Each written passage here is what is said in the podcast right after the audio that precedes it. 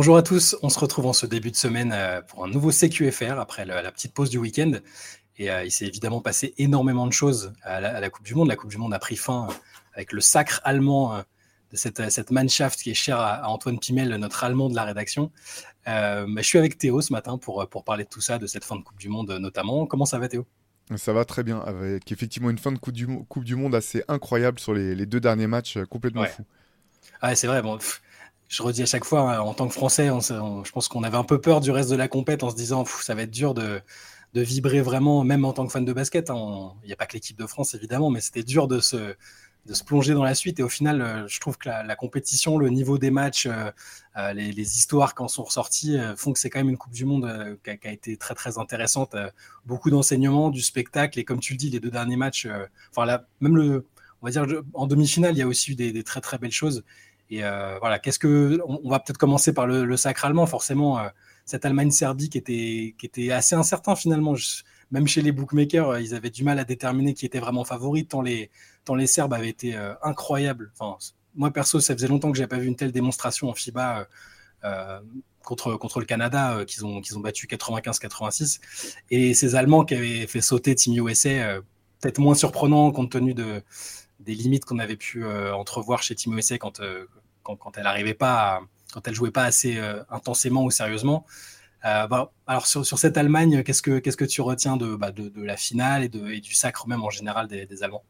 Écoute, déjà la finale était somptueuse, notamment la première mi-temps où il y a égalité, je sais plus, 50 partout, 47-47, je sais plus précisément. En tout cas, un niveau de jeu complètement fou. Moi, ce qui m'a vraiment impressionné chez les Serbes durant toute la compétition, et ce que j'avais jamais vu à ce niveau-là, en tout cas de leur part, c'était la défense. C'était leur défense pressante avec une intensité complètement folle. Ça, c'est la marque de fabrique de l'Allemagne, on le savait. Mais la Serbie sur cette compétition a été incroyable. Et la première mi-temps, c'est un bijou de basket, franchement, parce que les deux équipes défendent le plomb, et en même temps offensivement ça met des tirs dans tous les sens. Il y a une académie de jeu qui est incroyable des deux côtés.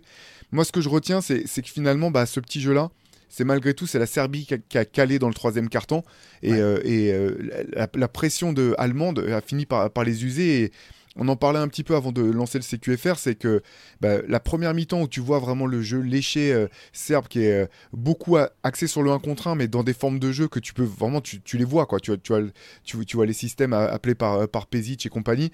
Et finalement, dans le troisième quart-temps, on a senti que la Serbie n'arrivait pas à garder le même rythme d'exécution, que ça allait à 100 à l'heure et commençait à être un petit peu usé, même si finalement le match a été serré jusqu'à la fin, hein, parce que fin du quatrième quart-temps, finalement la Serbie revient fort derrière Avramović qui fait un match complètement dingue. Énorme, c'est une révélation lui.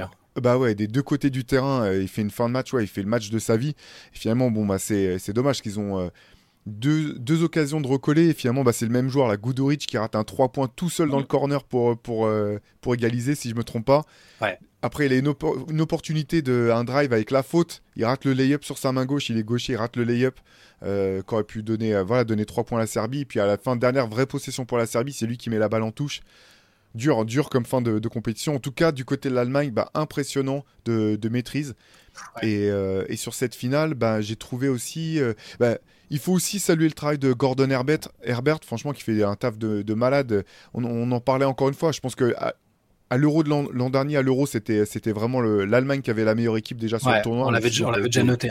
Ils n'ont pas été champions d'Europe. Et là, j'ai trouvé ça intéressant, notamment l'utilisation d'Isaac Bonga. Je l'avais pas du tout vu venir. Gordon Herbert qui s'est servi lui pour monter la balle, pour épargner un petit peu Schröder et lui permettre de se reposer sur la montée de balle. Le sosie non officiel de Jean-Marc Crédit. Exactement. Pour ceux qui savent, pour les anciens. Exactement, donc finale magnifique, titre largement mérité pour l'Allemagne au vu de ce qu'elle a fait durant ce tournoi et puis l'an dernier au championnat d'Europe. C'est incroyable le niveau de cette équipe allemande qui, c'est pas pour lui, ils ont déjà été champions d'Europe par le passé, hein, il y a longtemps en France en 99 si je me trompe pas, mais c'est on peut pas dire que c'était non plus une des équipes les plus fortes d'Europe. Ils ont longtemps été compétitives grâce à des joueurs comme Dirk Nowitzki ou autres, mais en tout cas c'était pas ce niveau-là. C'est impressionnant le bond en avant que l'équipe a fait. C'est du travail de presse de longue durée, même au niveau de la formation. C'est une équipe qui n'a pas cédé forcément au jeu des naturalisations ou des choses comme ça, qu'aurait très bien pu le faire, mais ils se sont appuyés sur leur vivier. Là, sur la finale, donc, dont je rappelle le score 83-77 pour l'Allemagne, Il y a des individualités. Dennis Schröder, élu MVP du tournoi, qui l'eût cru après son quart de finale catastrophique. J'ai même plus les stats en tête, 4 sur 26 ou 4 sur 27, je ne me rappelle plus. Où son propre aveu, il avait fait le pire match de sa carrière.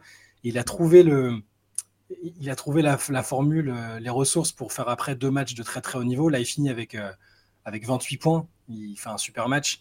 Franz Wagner, qui avait manqué des matchs en début de compétition, moi, forcément, en tant qu'aficionado du Orlando Magic, j'ai adoré sa compète. Je trouve que c'est un joueur exceptionnel qui est encore très jeune et dont je pense qu'on va beaucoup reparler dans les années à venir, que ce soit là aux Jeux Olympiques ou en NBA.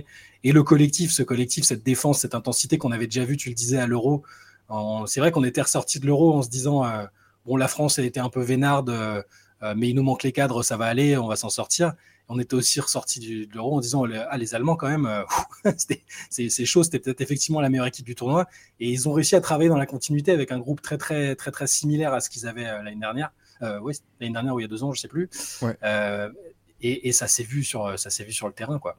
Et je suis un peu triste pour la Serbie, que j'avais trouvé, comme toi aussi tu l'as souligné, exceptionnelle contre le Canada. C'est-à-dire sans pas mal d'individualité. Quand on énonce les absents, il y a plein de nations qui ont eu... chez lesquels il manquait des joueurs très importants, les Serbes, c'est pareil. Même s'ils ont un vivier exceptionnel. Là, sur ce tournoi, on a vu le FIBA Bogdanović. C'est clair. Incroyable. Alors, entre guillemets, 17 points dans la finale, mais avec 5 passes et la meilleure éval de son équipe. Et il a peut-être manqué peut-être une individualité de plus pour l'épauler sur ce match-là, même si Avramović, dont tu parlais tout à l'heure, qui a fait des perfs défensives incroyables sur le reste du tournoi en étant un stopper auquel on ne s'attendait pas, sauf peut-être ceux qui suivent un peu plus assidûment que nous le basket européen. Mais là, en finale, je retiens que Milutinov, qui avait été dévastateur sur les matchs précédents, a mis que 2 points. Mais voilà, je suis d'accord avec toi, finale de haut niveau, compétition globalement de haut niveau dans le jeu, je trouve. Et voilà, de beaux vainqueurs avec les Allemands. Une finale qu'on n'attendait pas, on attendait plutôt... au vu de la manière dont se déroulait le tableau, le match pour la 3e place ressemblait à une finale attendue en début de tournoi, États-Unis-Canada. Or, pour le score de prolongation, victoire des Canadiens 127-118.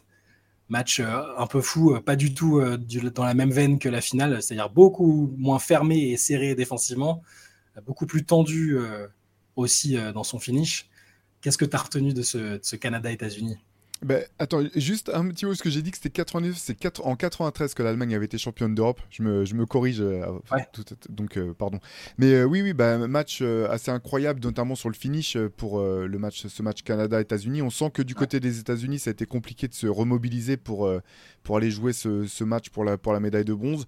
Moi, ce que je retiens, il y a quand même ce tir incroyable de Mikal Bridges pour arracher la prolongation après avoir fait exprès de rater un lancer franc. C'est quand même assez fou cette année en NBA, et puis là c'est le type d'action qui arrive jamais.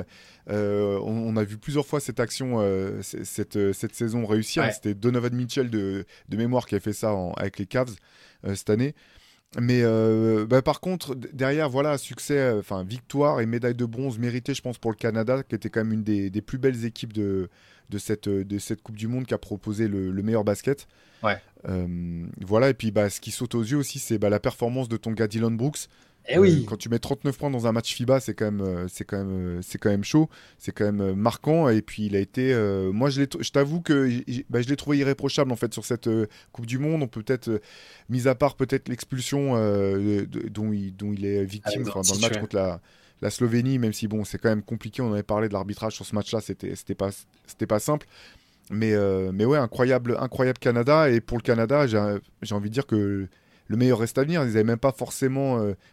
tu dis, ils peuvent rajouter Jamal Murray, Andrew Wiggins à cette équipe. C'est une équipe maintenant qui a un vrai vécu, qui a gagné une médaille, qui a vécu ensemble, qui a un fond de jeu, avec un coach avec qui ça a l'air de très bien marcher, avec Jordi Fernandez, ouais, qui a fait vraiment du bon boulot. Une identité très forte avec cette grosse défense.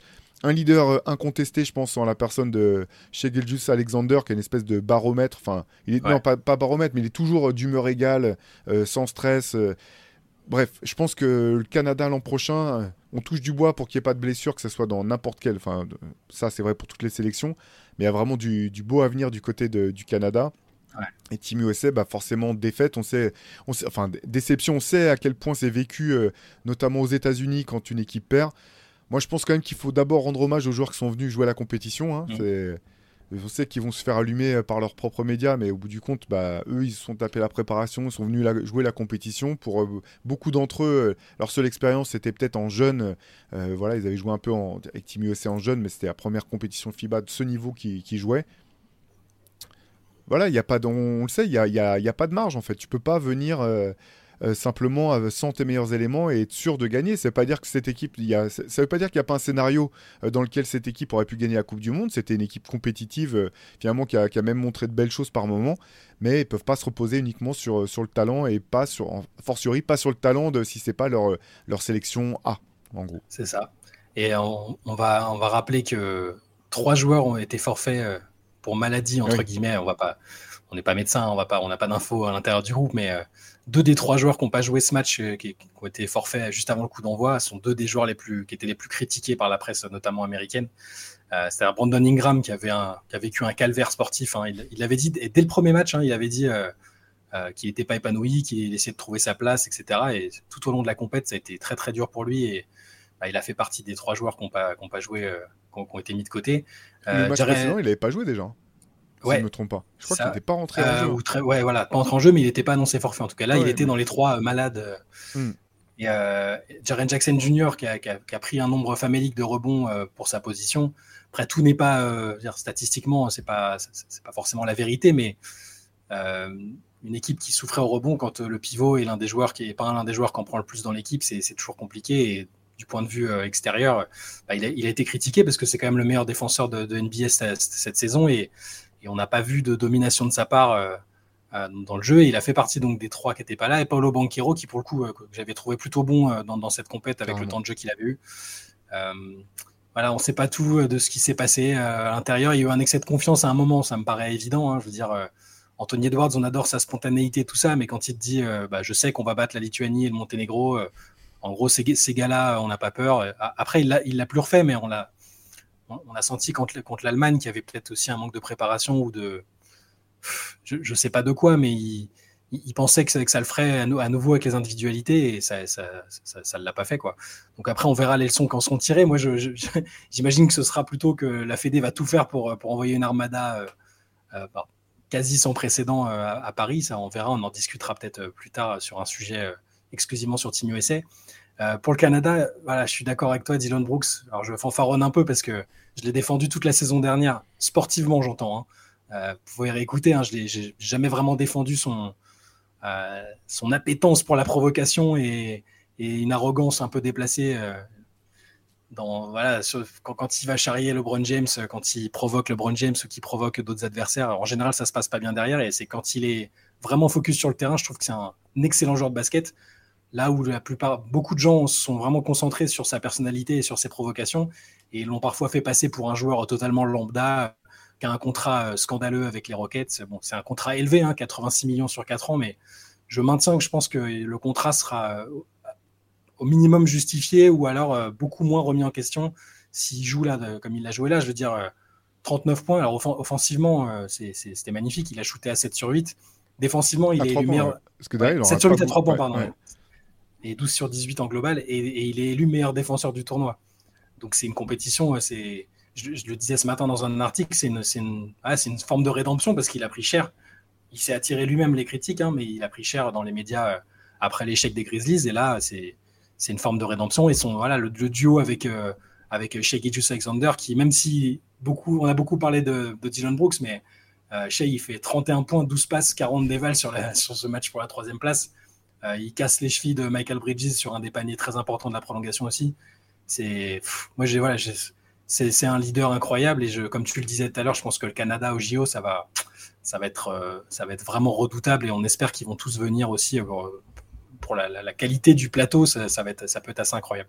Ouais, carrément. Et pour revenir sur Brooks, en fait, déjà, moi, j'ai pas trouvé que le contrat était honteux, en fait, le contrat qu'il a signé à Houston. Mais la grosse différence, en fait, c'est son apport offensif. Parce que défensivement, son apport, il était indéniable, même du côté des Grizzlies.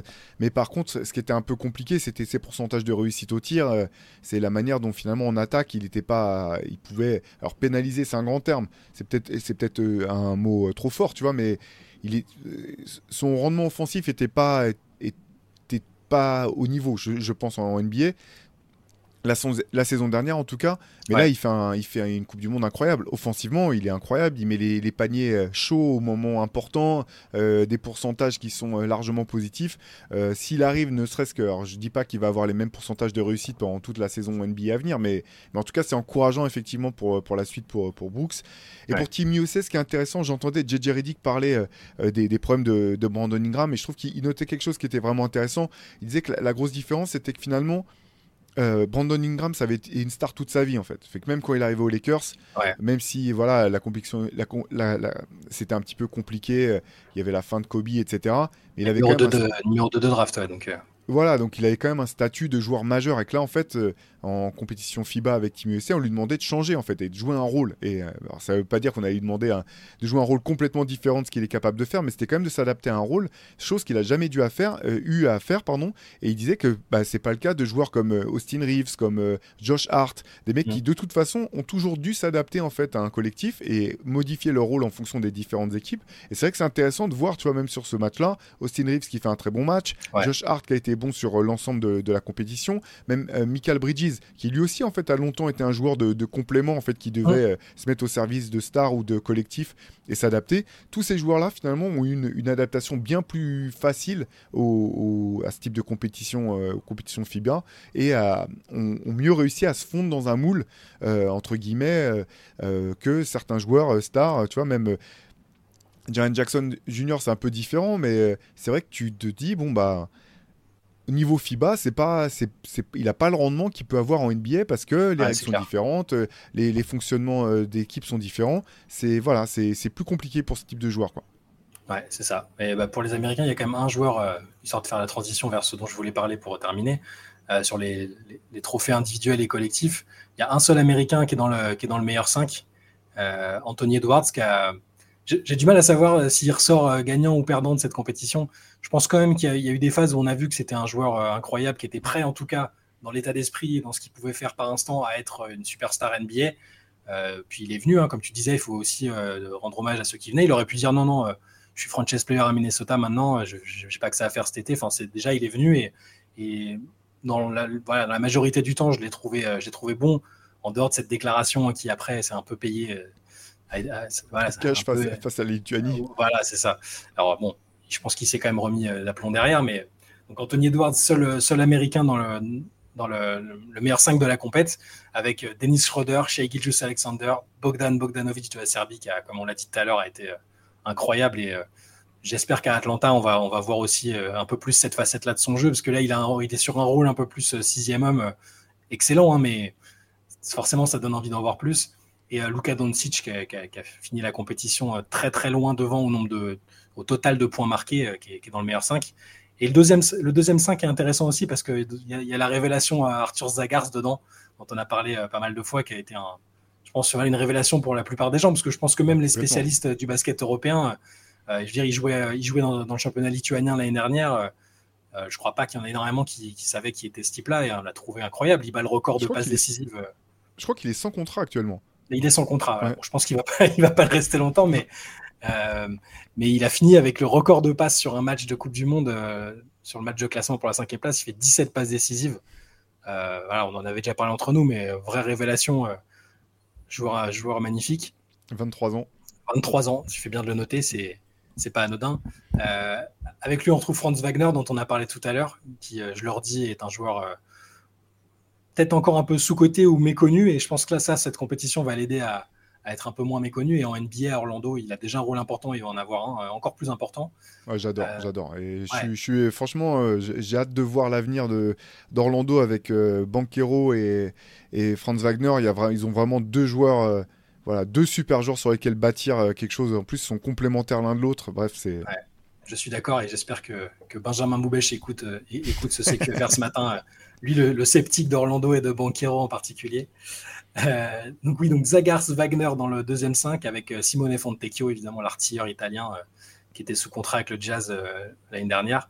Jonas Valenciunas, c'est un peu la classique pour lui. Il est toujours il est égal toujours hein, en compétition internationale. C'est un métronome, Valenciunas.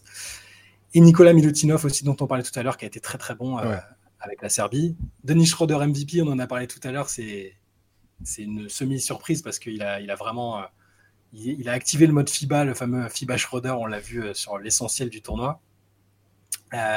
Meilleur espoir, Josh Giddy, c'est aussi un joueur dont on a pas mal parlé avant la compète et durant la saison.